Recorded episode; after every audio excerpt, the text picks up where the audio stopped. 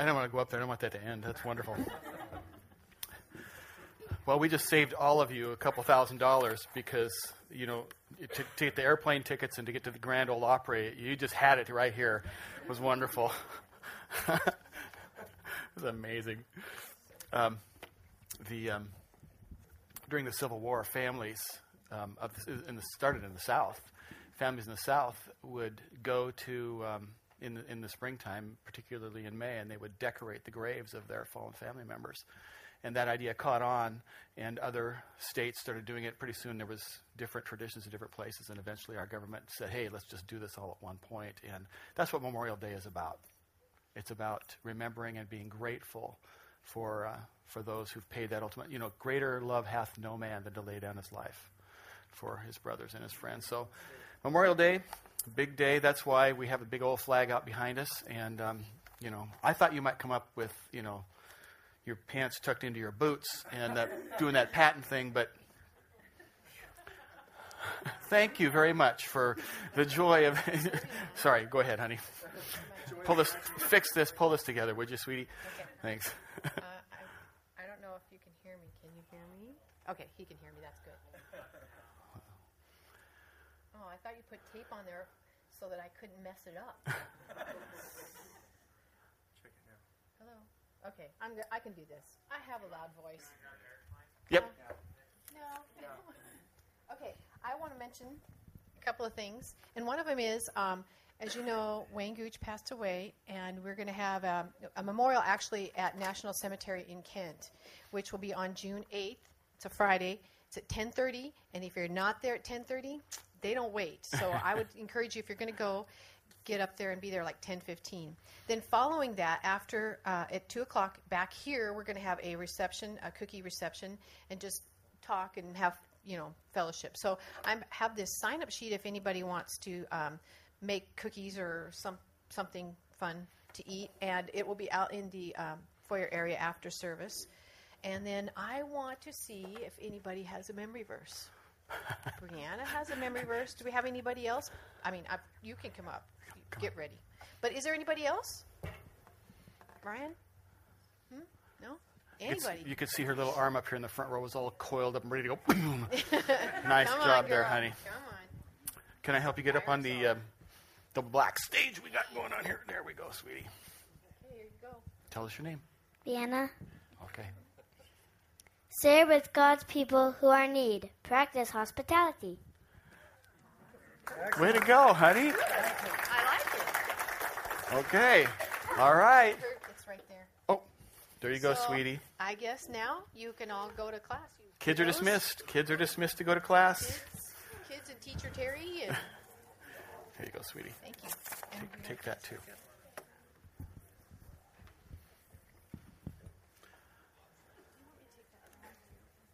It's right there.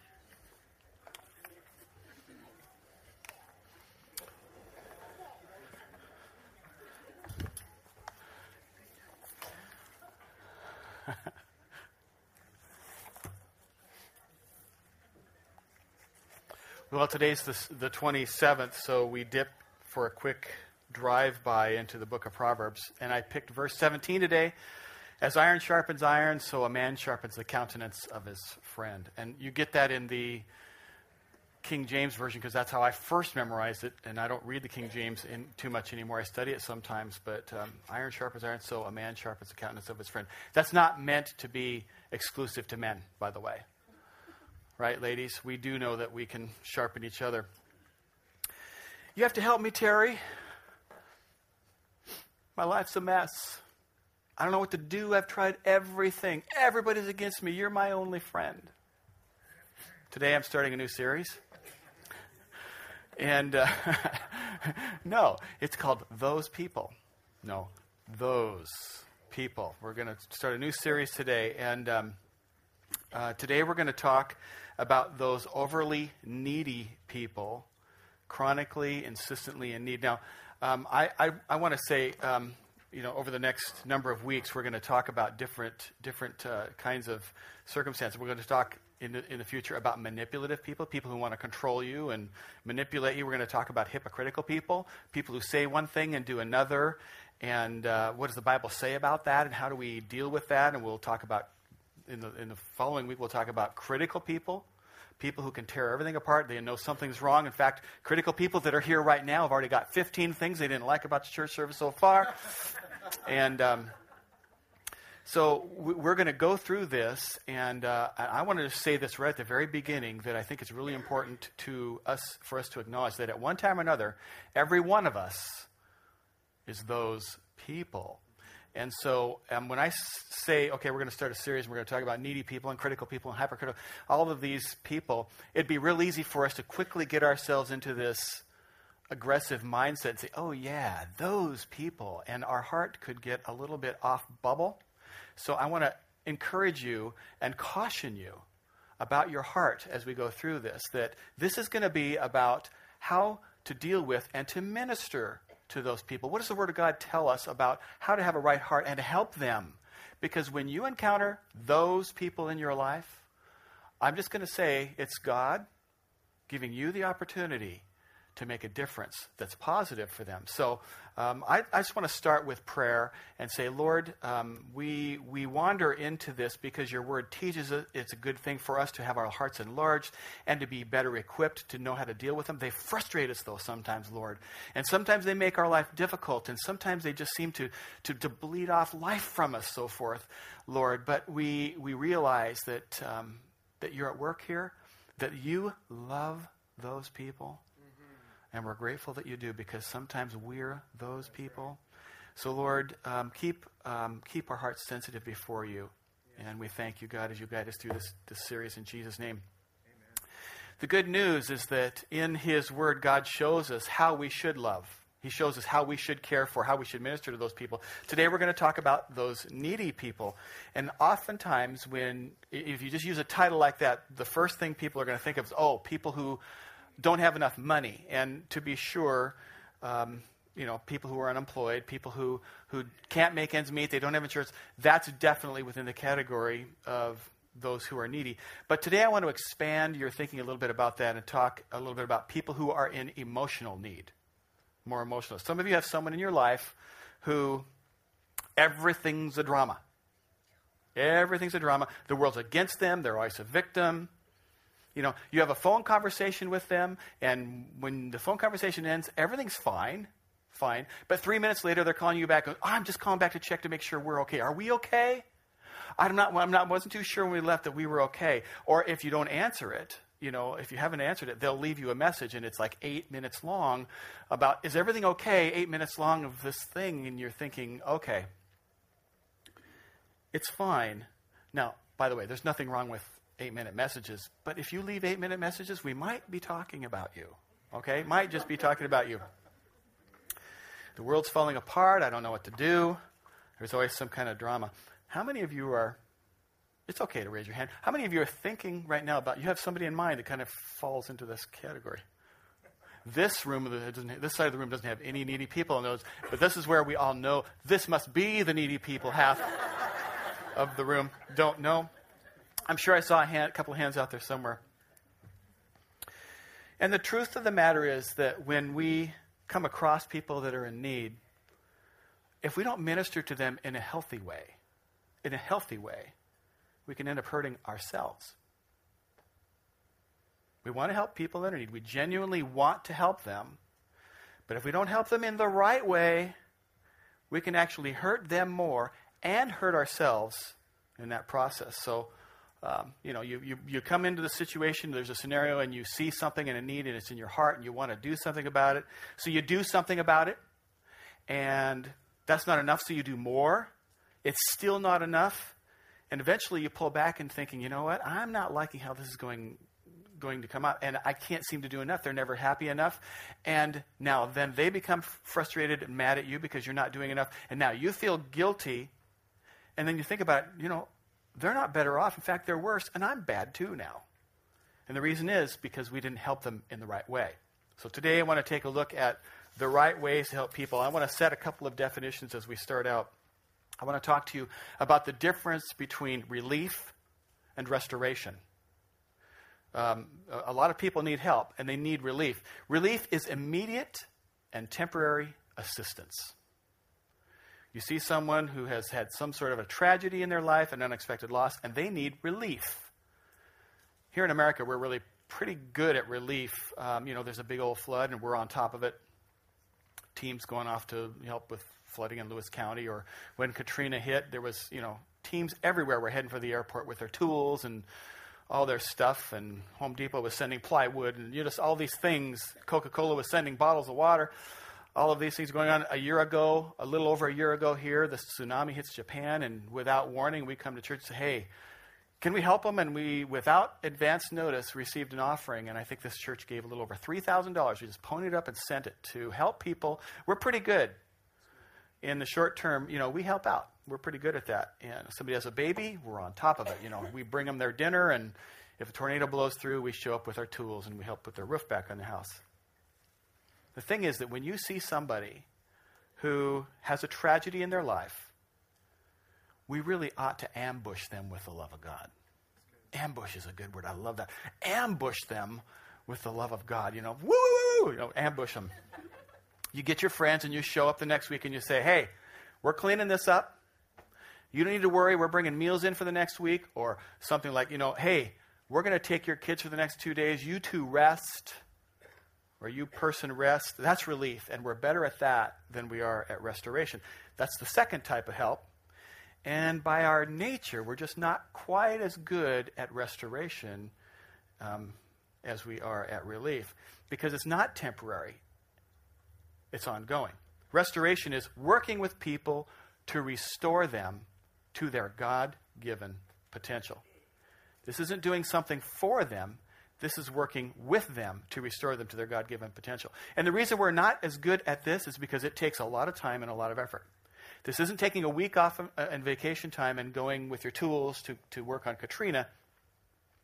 This is maybe months or it's maybe years of working with someone through ups and downs and ups and downs and failures and restoration and goes on and celebration and finally by God's power using people like you and me, that person is restored to their God given potential. And this, this is the, you know, we're talking about the chronically insecure person. He says, Meet my needs. Please, will you meet my needs? Value me. Make me feel special. I need a friend. And with that person, you sit down and across a table and you open up God's Word and you show them who God says they are in Christ. And you teach them and you help them do learn over time and with discipline to find their security not in who other people say they are but who god says they are in their word in the word. And over time you see them restored to their god-given potential. This is the person who never has any money. They're always hurting. They're always broke. They can't solve their problem. And you can't solve their problem by throwing $500 at them. You can't. I've watched people try to do that. That's that's relief Sometimes people need restoration. They spent years digging themselves down into a financial hole sometimes, and you're not going to fix it with a check, with a check. You know, you, you help them and you teach them maybe over a period of time a new language, a new way of thinking. Debt is stupid. Debt is bad. We're going to pay cash. We're going to get rid of our credit cards. And eventually they become debt free and eventually they become generous people. And, and God has used you not for relief, but for restoration and that takes time. It just takes time. And the problem today is that we do want to help. We really do want to help.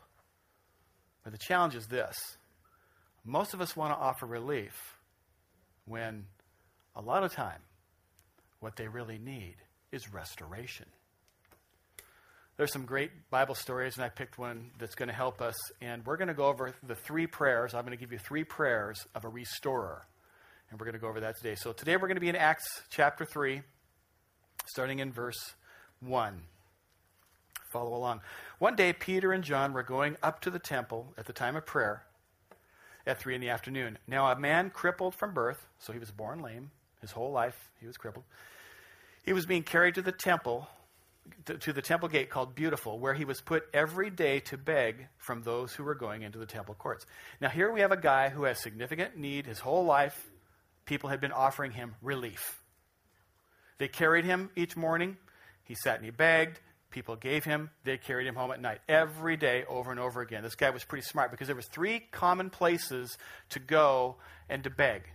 the most common places. The most, one of them was the highways. You'd, you'd go to some place uh, where a lot of traffic went by. And you see that today. In some cities, at the on and off ramps, you see people, that's where they go and, and they beg because there's a lot of traffic there. Another place to go and beg was in, the, in, the, in, in front of the homes of wealthy people. They figured, okay, you go where the dough is, follow the money. Okay, so they would W segment. And, but the most lucrative place to go was in front of the temple. You would see people in front of the temple because that was a place of guaranteed traffic. Plus, there were some pigeons there. Probably shouldn't use a word like that, but I mean, I should use the word Pharisees there. Pharisees were the ones who loved to give publicly. Hey, look at me helping this needy person. So they could pretty much be guaranteed that somebody was going to hand them something because it was in front of the temple. And so this guy was trained his entire life. He was trained that people would give him relief, that people would meet his need. Okay, verse 3. When he saw Peter and John about to enter, he asked them for money, which, by the way, most people think is their greatest need. Money. Most people think that's their greatest need. 4, verse 4. Peter looked straight at him, as did John. Then Peter said, Look at us. He wanted eye contact. Okay. So the man gave them his attention, expecting to get something from them. Why? Well, because that's what people had given him all along. They had given him what he wanted. They had been giving him what he wanted. People, people had been giving him money. They'd been giving him relief. He'd at, he wanted relief. They'd been giving him relief this whole time. But the next verse, we're going to see Peter kind of starts changing the circumstances. Verse 6 Then Peter said, Silver or gold I do not have. You want money? I don't have any money. But what I have, I give, I give you. In the name of Jesus Christ of Nazareth, Nazareth, walk. Taking him by the right hand, he helped him up. Could be a classic example of a hand up instead of a hand, out. Okay, and instantly the man's feet and ankles became strong. He jumped to his feet and began to walk. Then he went with them into the temple courts, walking and jumping and praising God. What a scene. That must have been a scene. When all the people saw him walking and praising God, that all of the people saw that. What just happened here to this guy? They helped miraculously bring restoration. They worked with him. You stand up. You believe God can bless you and can help you. And when they worked with him, God restored him. And we typically don't work with people. We tend to work for people in a circumstance like this because we wrongly believe that we are the necessary ingredient for them to get better. We wrongly believe that. And we place ourselves in their lives in a role that I would say would be just this is not a scriptural term, but it's a descriptor, in a role of being a functional savior. We place ourselves into that place in someone's life as their functional savior. You need me. I have the answers. I've got the solution. If I don't meet your needs, nobody's going to meet your needs. And then I tried it. You didn't like it. It wasn't enough. Now I feel guilty. Why? Because I believed it was necessary, that I was necessary to make you feel better. That's why you and I need the three prayers of the restorer that I'm going to give you. Because when we pray, this prayer, these prayers, it puts us in our rightful place. Or we end up trying to do things that we won't actually help them. It puts us in a rightful place, remembering that God is the one who restores.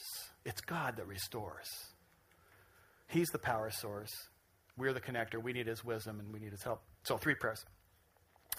One, the first prayer is this God, help me give people what they truly need, not just what they want. That can be so hard. That could be so hard to know the difference. This, this guy says, I want money. Peter says, I'm not giving you money. In the name of Jesus, walk. Because people will tell you what they think they need or what they want. You're going to need wisdom to, to go beyond what they say, and even sometimes to go beyond what you feel. Because your feelings sometimes can get in the way here. You're going to need wisdom to be able to discern the real and specific need in a circumstance. For example, you know, someone may say to you, "Hey, I need some money," and may God may just show you very clearly, "No, no, you need a job, a real one, a really 40 day, 40 hours a week job." And the truth is that the Lord might show you something like, you know, "Hey, if I give you money, you're just going to keep sleeping on the couch." And um, that's what would happen because if you give them the relief when they really needed the restoration. Now, this can sound really hard hearted. I don't mean to come across as hard hearted. Um, I'm, I'm actually, this is really actually pretty good preaching. I mean, okay, so you, so somebody says, you know, I need $580 to make my car payment. I got to make my car payment. No. If you're in that kind of a situation, you don't need a $35,000 car. You need a $2,500 car and you need it now. I mean, if that's really where you are, because you're in bondage to something that you can't afford. Okay? That's hard, loving truth. By the way, it's you need to be loving, full of love. Otherwise, you are one banging, clanging, cymbal, gonging something you won't come across. That's why we needed to pray at the beginning, and we need to keep prayerful about this because these kinds of truths have to be handled with f- full love, full of grace. Not a balance of the two, but complete love and complete grace. Because at a point, the loving thing is to say, you know, I'm just not going to continue to give you something that feels good now but really hurts you in the long run. Oh, no, but I just need you to make me feel special. You didn't call me in the last 30 minutes. You didn't come to my house today. You know, why haven't you done, fill in the blank, why haven't you done this for me? I need you. No. The truth is, you have a need I can't meet. There is a God shaped void in your soul that no one can meet but God. And I want to love you, but I'm going to do it in a way that's going to help you. Really, really help you. Wow. Okay, three prayers. God, uh, give, help me give the people what they truly need, not just what they want. Second prayer. Now, this one can be transforming, although it's really a hard one to do. Two, God, help me stay out of the way, out of your way, by not continually rescuing people from their consequences. Let's repeat that. Help me stay out of your way, God, by not continually rescuing people from their consequences. Wow, what a fine line to walk it's really hard to know sometimes when you need to come sweeping into a circumstance with mercy and grace and provision and relief. And other times when you just have to stand back and chew through your own lip and say, This is so hard to watch, but God's at work here. I mean, as a parent, knowing that is a fine art. Wouldn't you agree? I mean, the old, you know, the old metaphors, you know, you watch a child and they burn their, themselves on the stove, and in the future they'll understand when you say no or when you say hi. It's hard. You want, you want them to experience that when you're not looking so you don't have to watch them when you know you could have stopped them, but sometimes they've got to learn those hard things. It's hard to know that. It's really difficult. That's why, for you to be a restorer, You've got to get healthy with the Lord. You've got to get into relationship with the Lord so that His voice will help you know when those tough moments come. By the way, I'm not suggesting to turn on the stove and leave the kitchen. Okay? I'm not suggesting that at all. I'm just used that as a metaphor. I mean, I mean, every child at some point learns because they will test your authority. They started early, right? They learn those difficult, hard lessons, and sometimes you can see them headed for something that's going to hurt. Calculations going in my heart. My mom, my mom heart, my dad heart, whatever I am. This is going to hurt. It's going to be a, it's going to be some grief. There's going to be some crying, wailing, weeping, gnashing of teeth. There's a great lesson here. Is this one the one? Is this worth it? I mean, that's a hard, hard, tender subject for a parent, for any person. And it doesn't go away because your kids have grown up and moved out of the home. By the way, it doesn't just apply to your own kids. Most of you know that we're talking about people who are not your family, but they're somewhere in your life. So, God, help me stay out of the way continually. Because God set up this system. And the system is we reap what we sow. there are consequences for our own good that come with sin. The consequences are for our own good. Galatians 6 7 says, Do not be deceived. God cannot be mocked. A man reaps what he sows. If you plant corn, if you put corn seeds in the ground, what's going to grow is corn. If you plant stupid seeds in the ground, what's going to grow is stupid. Can I say stupid in church? Oh, good. oh, good. I mean, you know, Mama said stupid is as stupid does. you agree? You know, you know that came from um, you know when when uh, when that movie was out and that was said. I think people in the South got that more than the rest of the country because that's actually a play on words from a very common Southern saying, "Beauty is as beauty does," which basically means that someone should be judged based on their actions, not on superficial, you know, right? Yeah. Stupid is. So if you plant stupid in the ground, expect to harvest a crop, oh, stupid. Because that's how it works. That's the system that the Lord, the Lord, and, and it says, do not be deceived. God cannot be mocked. A man reaps what he sows. So don't don't plant stupid seeds. Okay, so there's there's a point for free, wasn't? But we often rescue people from their own decisions, and then by doing that, we're getting in God's way. We get in God's way.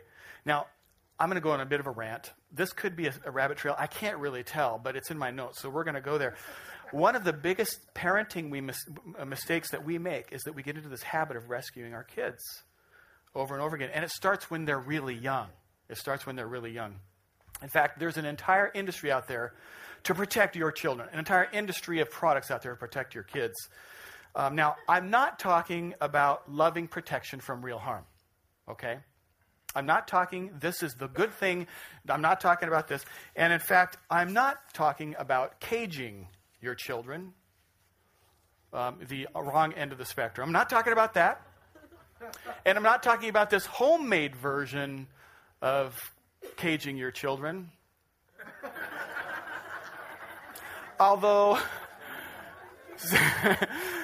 notice it's plugged into the wall. And although some dads need some special instructions about children, you'd never throw your baby off the page. Uh, but apparently, some moms need some instructions too.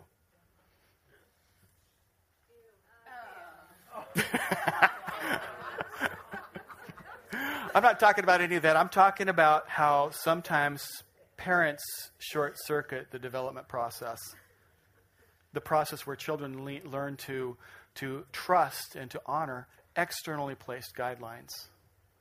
You know, oh, your science paper is due and it's due tomorrow and you're not ready here. Give it to me. Let me do it for you or help you write it. Because it was more important for you to do Game Boy for the last four days. or, oh, you wrecked your brand new car. But you're 16, and I couldn't bear to abuse you by not providing you with another new BMW, so let me get you one of those. I mean, maybe it's a little overstated, just a tad. Consequences are not a lack of forgiveness, and they're not a lack of love. They're a God designed mechanism to build character and to motivate positive behavior for the long term. Healthy consequences sound like this Oh, you're 32? I'm sorry, you can't stay on the sofa anymore. I'll teach you how to iron your shirts and fold your clothes. I'll help you in whatever ways, but you can't live on the sofa anymore. It's not good for you. I love you, but you can't stay. The prodigal son story, found in Luke chapter 15, there is an amazing thing that's going on there if you watch carefully um, about the father about what he did not do in that story. You know, it's a great story. It's so full of love. And the picture of this father is wonderful. What he did was so righteous and so right and so loving and so forgiving. It's so wonderful. But what he didn't do is equally right and loving and righteous, but difficult. It's interesting to note what he didn't do. Story is, son says, Hey, give me my inheritance. Give me my money. Now, it's not even his yet. But he's got this me attitude going, thing going on. Give me my money. So his dad says, okay, gives it to him. Gives him his inheritance. He takes it, spends it all on parties and booze and girls and, you know, and then when he crashes, he ends up in the pig pen, literally. Which in their society, pork was an unclean meat. These people were, weren't supposed to have anything to do with, with pigs, let alone be raising them, and let alone be in there with them, feeding them. This guy was on the bottom. There was, there was no lower place for this guy. I love what the dad did not do here at this point because it's pretty revealing to note that what this real father did not do because and for the son that he really loved. He loved him enough to leave him in the pig pen. That's hard. That is so hard. Why is that love? Why did he choose that? The Word of God says he chose that so his son could come to his senses. That's what the Bible says, is that the son came to his senses. And the son realized that's the God mechanism, consequence mechanism, kicking in and working. The son realized, I'd rather be a servant in my father's home. I was better off before. I was wrong. Heaven's going, bang, bang, bang, bang. Lights, fireworks are going off. All these good things are going off. But, Dad, if you love me, you'd rescue me. No. Because I love you, I can't rescue you. Because I love you so much, I can't interfere with the God given consequences that are going on in your life. And it's hard because I love you. My dad said to me a couple of times, you know, this is going to hurt me more than it hurts you. and we like to laugh about that, but it's true. It's just true. Although it did hurt me sometimes. and I needed those, you know, that thing across my tail side. But some people just got to learn the hard way. I'm one of them. I'm trying not to be that way anymore in my life. But, you know, I look back at times in my life where the things I needed to learn, God wanted to teach me with a whisper. And I've used an analogy before that now I'm, sometimes I've been the guy that needed a two by four upside the head. You know, and when God takes a two by four from heaven and swings it, up in heaven it's this short, but down there, after that whole radius comes down, it's going pretty fast by the time it sends me tumbling. And, you know, I can remember, um, I didn't ask permission to share this. Mom's sitting here somewhere. I remember um, one point for me where my heart was like this prodigal son before he got squared away. My heart was like that. And um, I don't even remember what it was that I got in a snit about. I was probably 18. But I got into some kind of a snit, something of some sort. Dad was at work, mom was at home, and I said, You know what? If you don't, I can't remember what, even what it was, I'm leaving. I didn't have any of the cards. She had all the aces in the deck. and I remember my mother's face. She looked at me and she said, Okay. she didn't say, No, no, no, no, please don't go. Here, here, have this. She didn't do that. She looked at me lovingly and she said, Okay. The blood drained out, you know what I mean? so I packed up my stuff and I was gone for a season.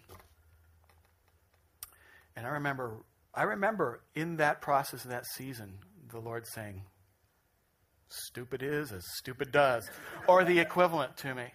But I remember realizing, oh, that was that was really stupid. I was really wrong. I remember coming to my senses to whatever degree I have them. And I remember also realizing not only do I need to get back into a better place, which I never should have left, but I have to go back different than I left.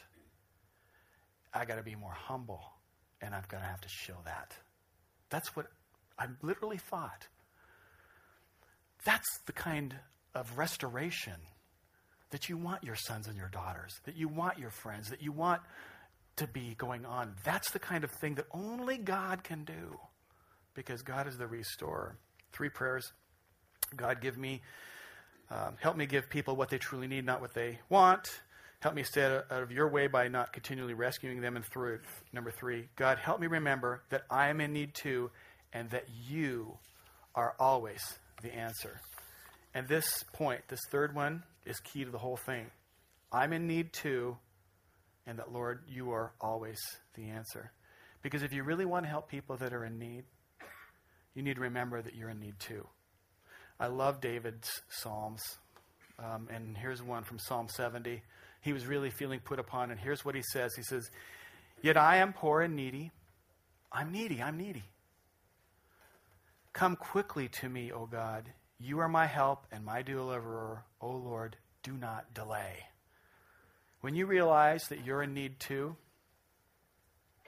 and that you are not the Savior Jesus is, then you rip yourself out of that place of being somebody else's functional Savior because you are now pointing the way to Jesus instead of yourself.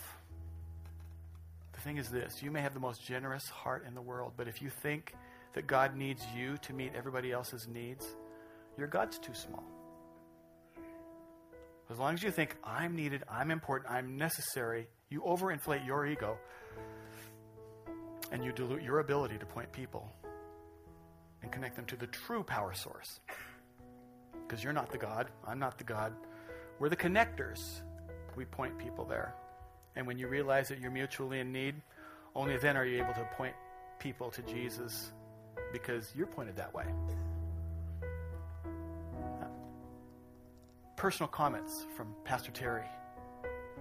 I'm a sinner saved by the grace of Jesus Christ. I need prayer. I need support. I need friends. I'm in need. Just like you. Guess what? You can help connect me to the Lord. And the person to your left, and the person to your right, and the person in front of you virtually every need and any need that any of us have, I really believe, can be met by, by God through His people. When we humble ourselves and we say we're mutually broken sinners and we need a Savior. We need, we're in the need of a Savior. God will supply all of your needs through His people by His glory and for His name's sake. And then we can be restored to our God given potential, to be who God created us to be. That's how God is going to use the church to make a difference. Let's pray. Lord, I'm so grateful today.